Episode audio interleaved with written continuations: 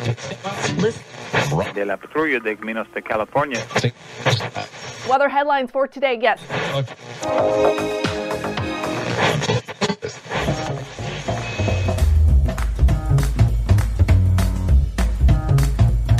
Welcome to the Revenue Generator Podcast, an I Hear Everything production. In this podcast, you'll hear how industry leaders integrate sales, marketing, product, and customer success into a single business unit with a common goal of optimizing their revenue cycle.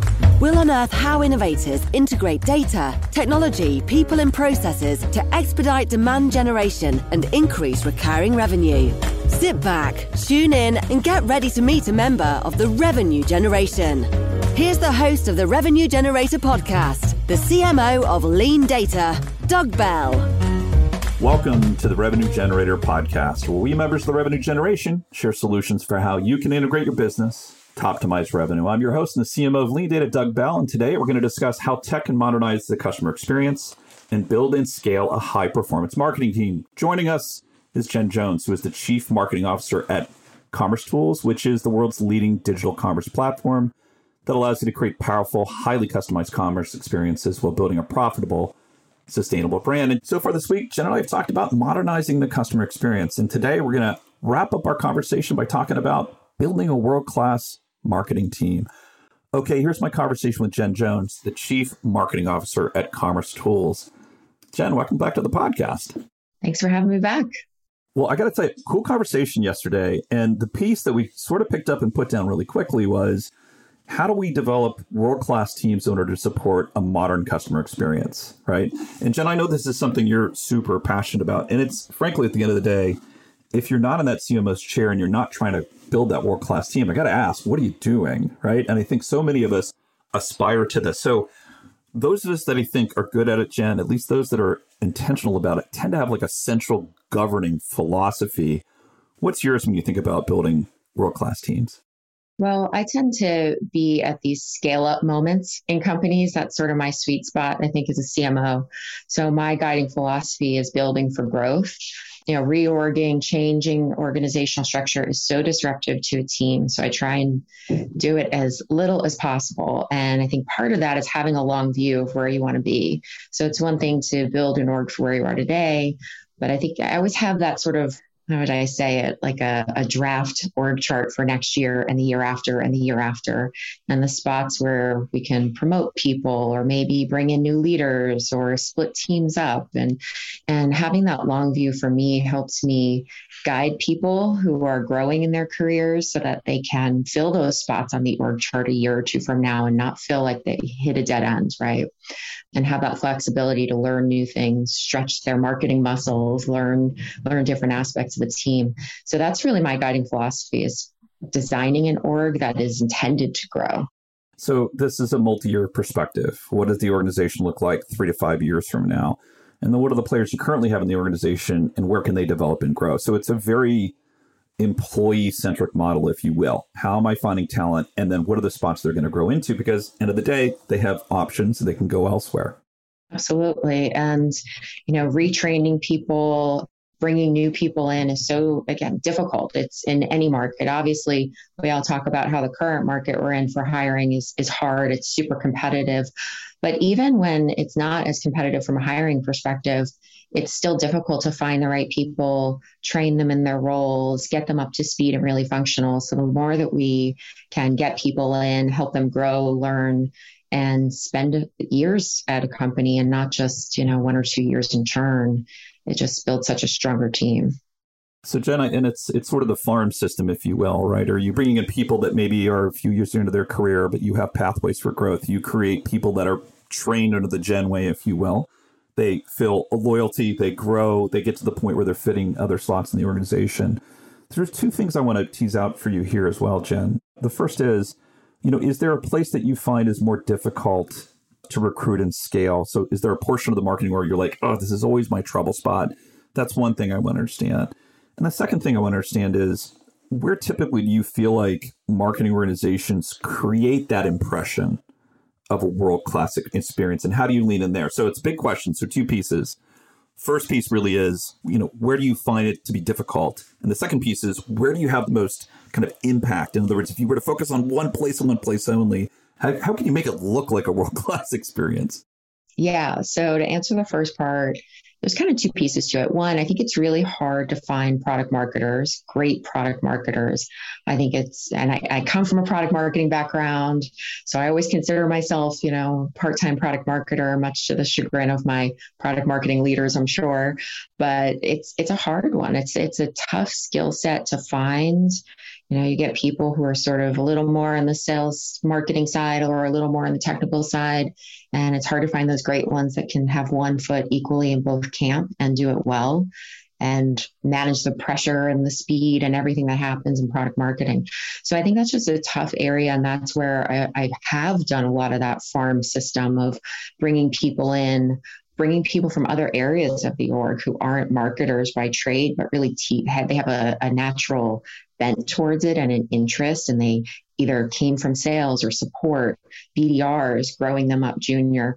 And then when you have to have those great senior leaders, though, you can't just have a bunch of junior product marketers and hope they figure it out.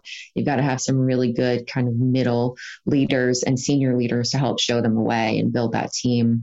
But that can be a really tough one. And that's why I've often brought, I think almost every team I've led, I've brought in people who have no experience, but talent, and have just invested in how do you teach them to be great at that role.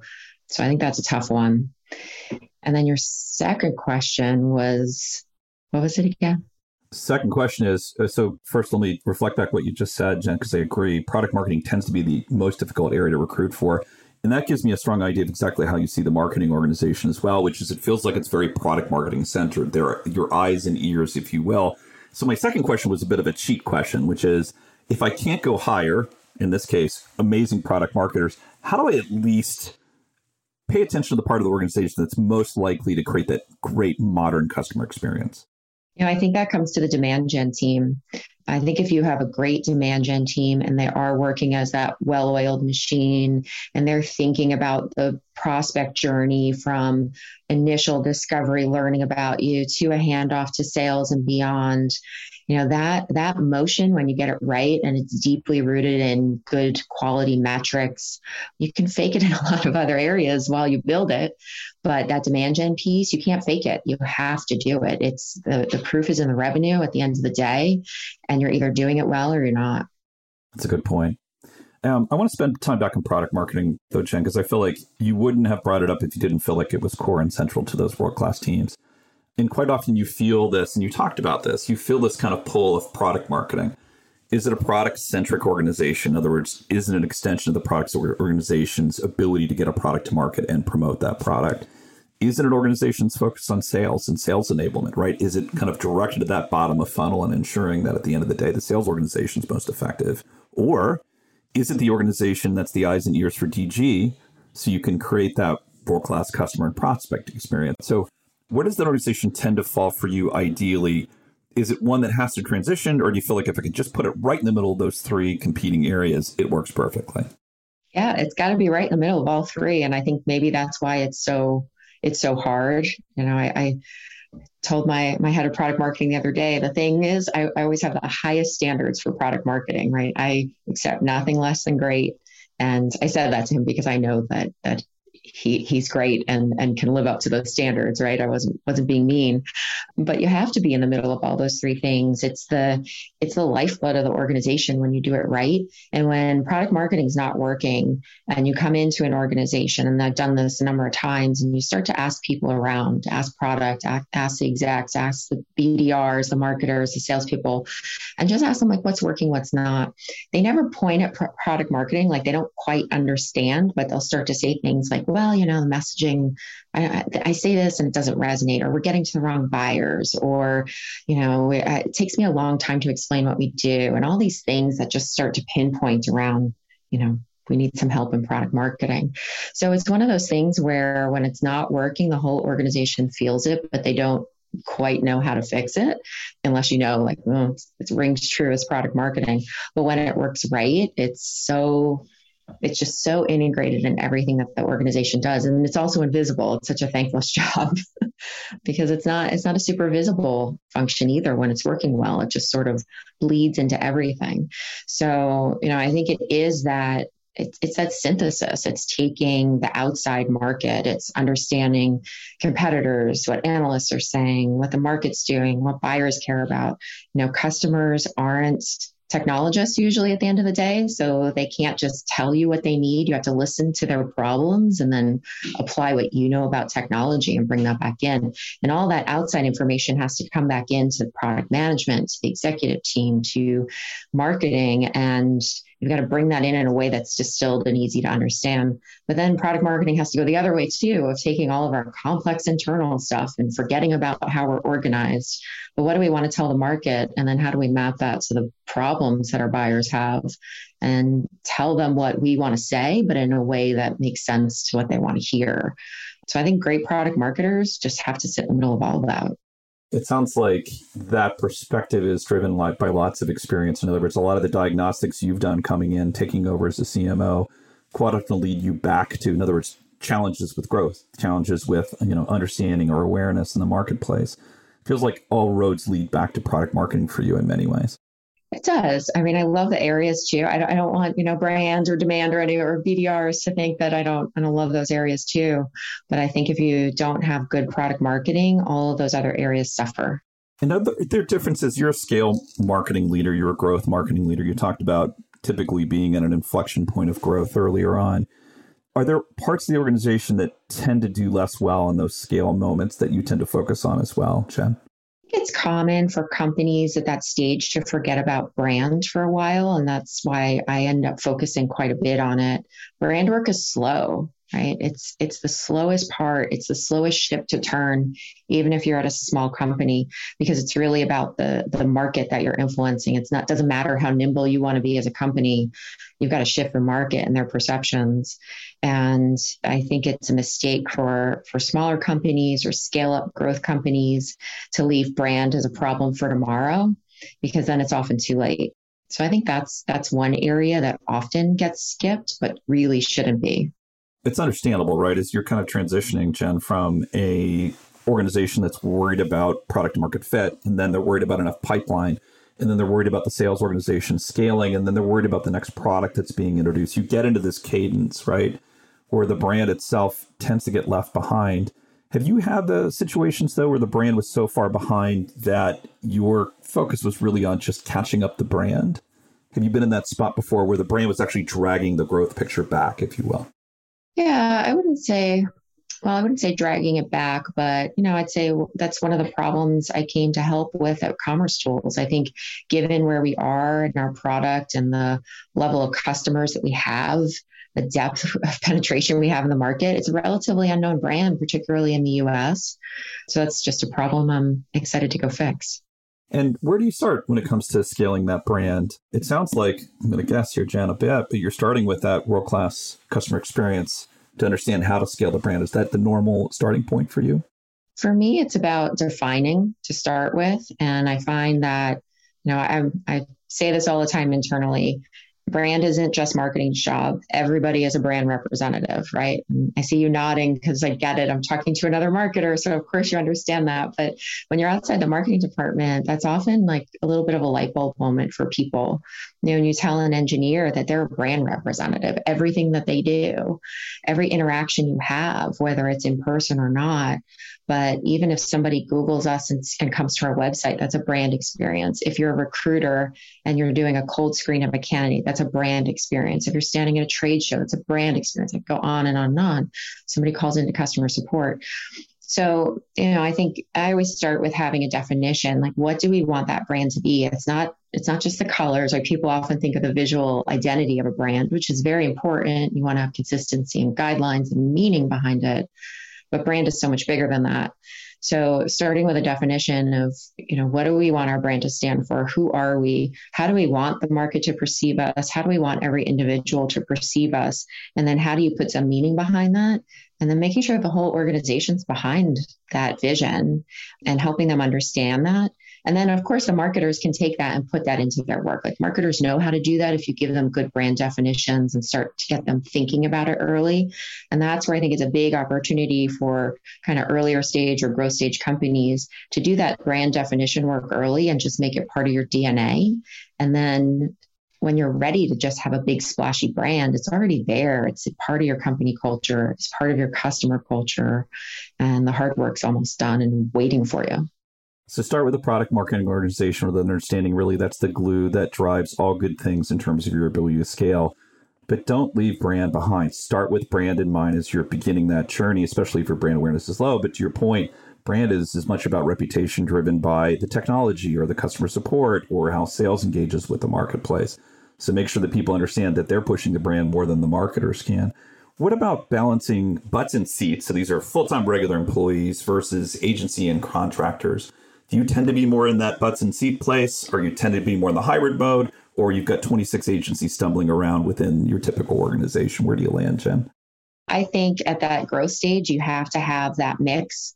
You know, freelancers, contractors, agencies can really help you when you're not ready for that full-time employee. But then you've got to just not forget about it. That's where you end up with tons of agencies stumbling around. Nobody's managing them. All of a sudden you look at your budget and there's a ton of money going out the door in agency fees or contractors you forgot you hired. So I think it's important to have them and have a good process for how do we know when to bring on a contractor or an agency or a third party? And then what's our evaluation point? Make sure you've got checkpoints, whether it's quarterly, 6 months, whatever makes sense for your org, where you're doing those checkpoints to say, does it make sense to renew? Should this be an in-house moment? You know, I think there's some things you really can't outsource. You have to have them in-house, but there's plenty of functions where relying on contractors and agencies makes sense. What's up? I want to wrap this up here because we've learned a lot, but I think you mentioned something that a lot of us talk about in the CMO community, which is that in-house moment. What's that typical moment for you? Is that a cost factor? Is that an effectiveness factor? When are you thinking I should take the agency, move them out, and bring a full-time resource in? Yeah, I think it's either one or both of two things. It's either cost, you know, when you're spending more for a third party, then you could just have someone full-time in-house. Like you always want to keep an eye on that cost, but also the strategic nature of it. I think you want to keep your most strategic pieces in-house. I don't know if it's a terrible analogy, but I always say it's like, my kids love their nanny. She's been with us forever. It's not the same as, you know, me going to their school play. You can't outsource some things, right?